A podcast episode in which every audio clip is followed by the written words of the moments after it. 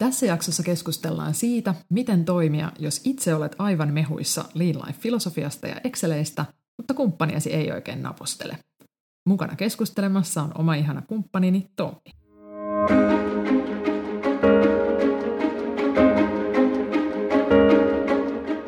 Tässä podcastissa pyritään luomaan parempaa arkea ja onnellisempaa elämää ratkomalla arjen pulmatilanteita ja parisuhdeongelmia lempeän liinisti insinööriekonomimentaliteetilla.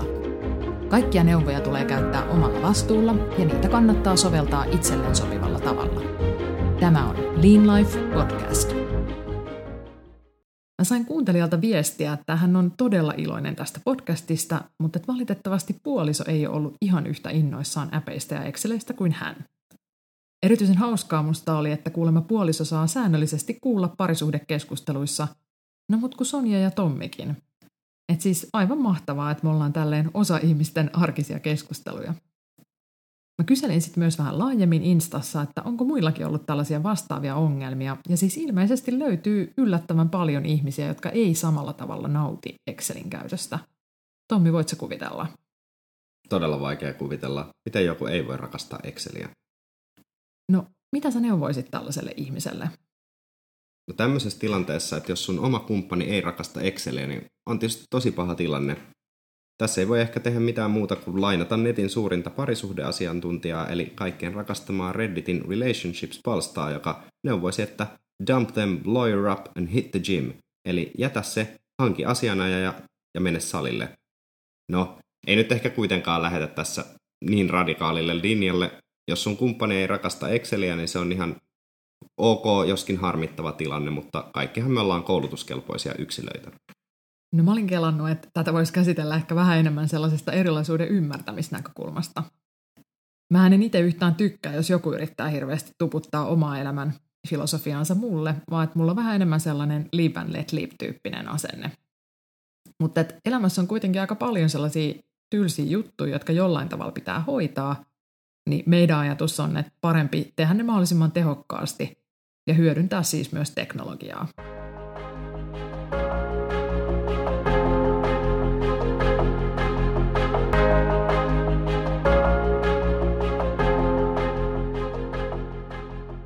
Tässä oli vähän useita erityyppisiä haasteita, mitä ihmiset oli kohdanneet. Yksi haaste oli selkeästi tällainen niin teknologiavastaisuus, että jotkut ihmiset ei vaan halua käyttää teknologiaa, vaan tekee asioita mieluiten esimerkiksi paperilla. Mitä sä tähän Tommi sanoisit? No mä sanoisin kyllä, että totta kai saa käyttää ihan mitä tahansa teknologiaa tai ei-teknologiaa, mitä haluaa. Voi tehdä paperilla tai vaikka helmitaululla, jos lystää. Se on mulle ihan se ja sama, mitä teknistä menetelmää ihmiset käyttää. Ei se ole se pointti. Mäkin sanoisin, että tämä teknologiavastaisuus on mun mielestä tavallaan ongelmista pienin että et jos nyt tois, toinen ei lämpee äpeille, niin kyllähän sitä voi hyvin sitten tehdä kompromisseja ja printata vaikka jonkun Excelissä valmistelemansa taulukon tai lähteä kokoamaan sitä suoraan jollekin valkotaululle. Et musta tärkeintä olisi saada se keskustelu aikaan, ja siinä mun mielestä ehkä kannattaa tulla vähän vastaan, jos sillä tavalla saa toisen sitten helpommin messiin. Teknologian vastaisuus voi mun mielestä olla ongelma siinä tapauksessa, että jos se epäteknologisempi ratkaisu tarkoittaa sitä, että jotain olennaisia ominaisuuksia jää puuttumaan. Niin kuin nyt jos mietitään vaikka kauppalistaa. No me tykätään tehdä meidän kauppalistaa sähköisesti appissa. Se on kätevää, koska me voidaan lisätä sinne kauppalistaan ihan milloin tahansa asioita ja se on aina mukana meidän taskussa, niin kauan kunhan puhelin ei ole jäänyt jonnekin. Mutta jos tekisi kauppalistaa vaikka vain paperilla, niin silloin se paperi pitää tietysti olla mukana, tai sitten sun kaikki taskut on täynnä erillisiä paperilappuja, jotka sun pitää jollain tavalla yhdistää ennen kuin sä meet kauppaan. Ja sitten kun sä meet kauppaan, niin se paperilappu saattaa silti jäädä himaan, jolloin sulla ei ole kauppalistaa edes loppujen lopuksi ollenkaan mukana. Mutta jos ajatellaan tämän niin kuin toisen ihmisen mukaan saamisnäkökulmasta, niin kyllä mä antaisin hänelle mahdollisuuden ehdottaa sitten jotain vaihtoehtoista toimintatapaa. Että et kunhan hänellä on antaa sitten joku toinen ratkaisu pöytään, niin se on ihan fine.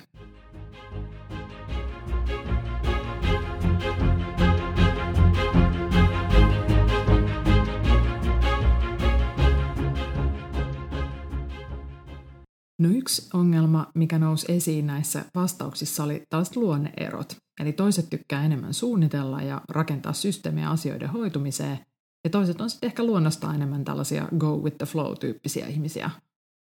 Musta varsinkin tämmöisissä luonneeroissa on tärkeää pitää mielessä se, että millä aikajänteellä jonkun asian pitää tapahtua.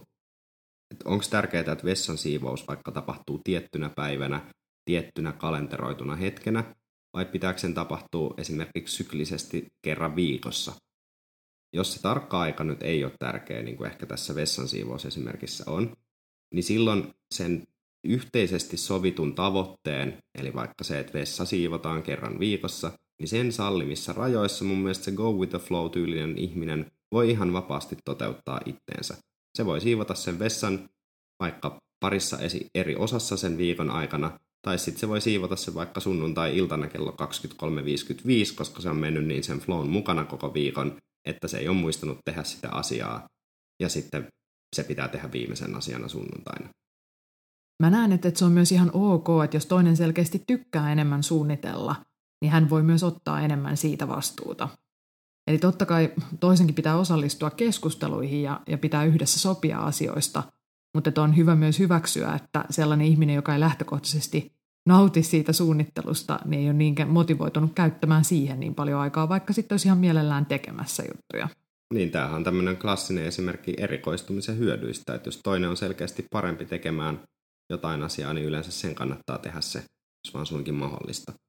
Et yksi neuvo, mitä me mietittiin, oli tällainen, että siis aloittaa sille, että innostuneempi osapuoli tekee vähän niin kuin isomman osan effortista, mutta sille, että se toinenkin saa siitä hyödyt. Et jos ajatellaan vaikka tätä meidän yhtä lempparia kotityö Exceliä, niin toinen voi vaikka valmistella sen Excel-pohjan jo, ja sitten se käydään vaan yhdessä läpi.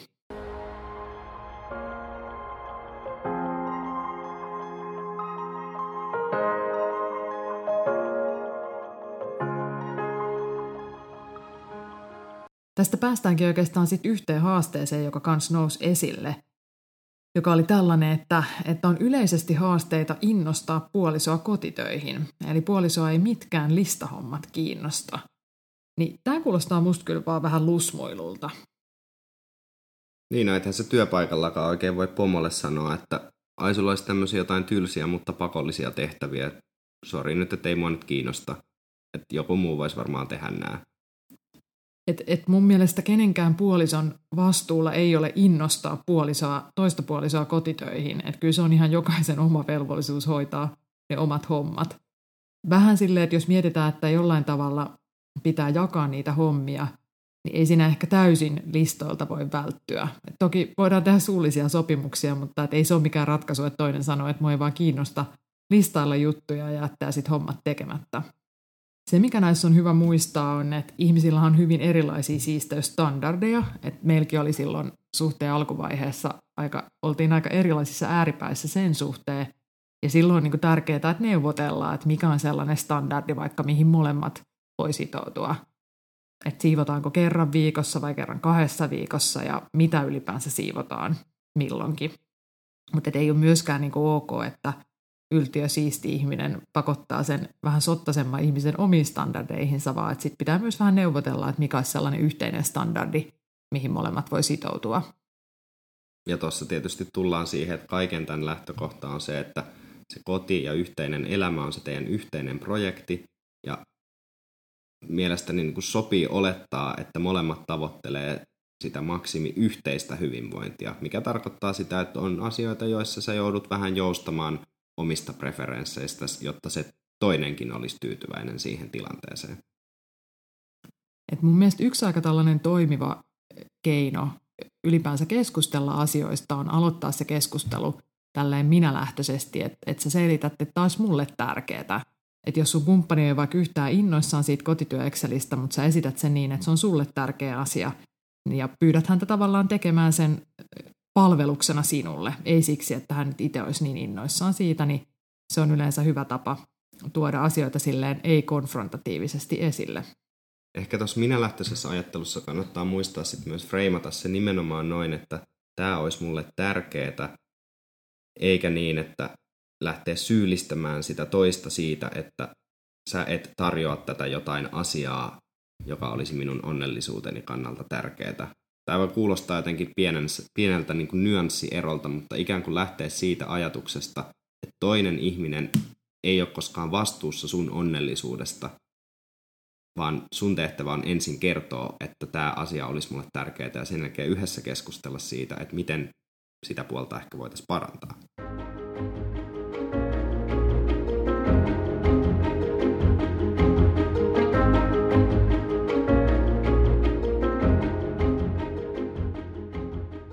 Kaiken kaikkiaan mun mielestä kannattaa ottaa tällaisissa asioissa sellainen tuloskeskeinen mindsetti, eli lopputulokset on se, milloin on oikeasti väliä, mutta että kumpikin saa hoitaa asioita omalla tavallaan. Et kannattaa varmaan, varsinkin jos on hyvin erilaisia lähestymistapoja, niin hyvä keino on jakaa selkeästi omat vastuualueet, että toisella on nyt vaikka siivoaminen ja toisella on kokkaaminen, ja sitten molemmat saa käyttää just sen verran appeja ja Excelejä sen oman vastuualueen hoitamiseen, kun haluaa, tai tehdä sen hyvin analogisesti, mutta että, että on niin kuin selkeää, että mikä on kenenkin vastuulla ja kumpikin saa hoitaa hommia sitten itselleen sopivalla tyylillä. Ja noissa selvissä vastuualueissa on myös se hyvä puoli, että sitten kun ne vastuualueet on oikeasti selvät, niin sä voit myös antaa sen toisen tavallaan epäonnistua. Eli jos joku nyt tosi jääräpäisesti haluaa pitää kiinni jostain omasta ihan tosi surkeasta tavastaan tehdä asioita, niin sä voit antaa sen pitää kiinni siitä. Ja ihminen on kuitenkin luontaisesti laiska, niin kyllä yleensä sitten jossain vaiheessa huomataan, että itse asiassa tämä ei nyt ollutkaan niin hyvä tämä mun tapa ja toi sun ehdottama on ehkä sitten kuitenkin parempi, joten sitten se tulee kuitenkin otettua käyttöön, koska se ajansäästö ja se helppous kiinnostaa enemmän, ainakin toivottavasti, kuin se oma ylpeys siitä, että ei suostu muuttaa mielipidettään. Ja ylipäänsä kannattaa ottaa käyttöön tällaiset agiilit menetelmät, eli kokeilla asioita. Sä voit ehdottaa kumppanille tälleen varovasti, että voitaisiko me testata tätä tällä viikolla ja kokeillaan tätä vaikka pari viikkoa, jos tämä on ihan tyhmä juttu, niin sitten lopetetaan tai tehdään jotain muuta. Eli ei vaadi sitä kumppania suoraan sitoutumaan nyt seuraavaksi vuodeksi johonkin asiaan, vaan yhdeksi päiväksi tai yhdeksi viikoksi ja, ja sitten keskustellaan yhdessä siitä, että miten meni. Toinen agileista menetelmistä tuttu lähestymistapa on aloittaa jostain kohtuullisen pienestä jutusta. Eli ei kannata ensimmäisenä lähteä siitä, että hei, nyt mä oon saanut tämmöisen siistin idean, että systematisoidaan ja muutetaan koko meidän elämä. Se voi kuulostaa kohtuullisen rankalta projektilta, varsinkin jos se toinen ei ole lähtökohtaisesti niin innostunut siitä, vaan aloitat jostain pienestä. Aloitetaan vaikka kauppalistoista tai kotityö Excelistä tai jostain semmoisesta yhdestä konkreettisesta mutta pienestä askeleesta. Kyllä niitä askeleita voi aina ottaa lisää, mutta jos sä yrität tehdä yhden harppauksen kerralla, niin se voi tuntua vähän liian isolta sille toiselle.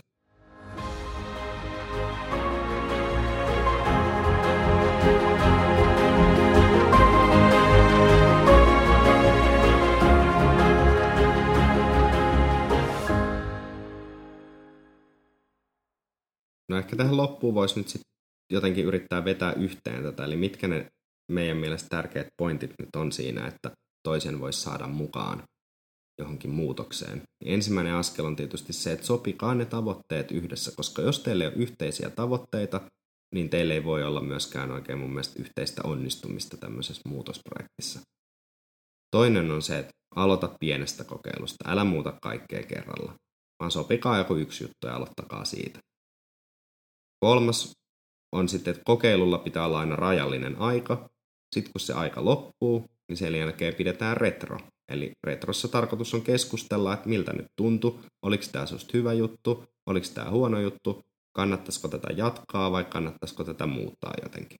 Ja musta tässä kaikesta tärkeää on sellainen empaattinen asenne, eli pyydä nätisti asioita, älä vaadi niitä, ja anna toisaalta sille toiselle mahdollisuus myös esittää sitten oma tapansa ratkaista tätä. Mutta ei ole ok sanoa, että ei tehdä mitään. Että sitten jos ei suostu näihin lean life-juttuihin, niin sitten pitää tuoda kyllä joku vaihtoehtoinen ratkaisu pöydälle. Tässä kaikki tällä kertaa. Seuraamalla Instassa tiliä at Sonja Rajala saat aina ensimmäisenä uusimmat Lean Life-updateit. Lisää kiinnostavia sisältöjä löydät myös blogistamme osoitteessa www.leanlife.fi. Voit lähettää omia kysymyksiäsi tai ehdotuksia kiinnostavista haastateltavista joko Insta dm tai nettisivujemme yhteydenottolomakkeen kautta.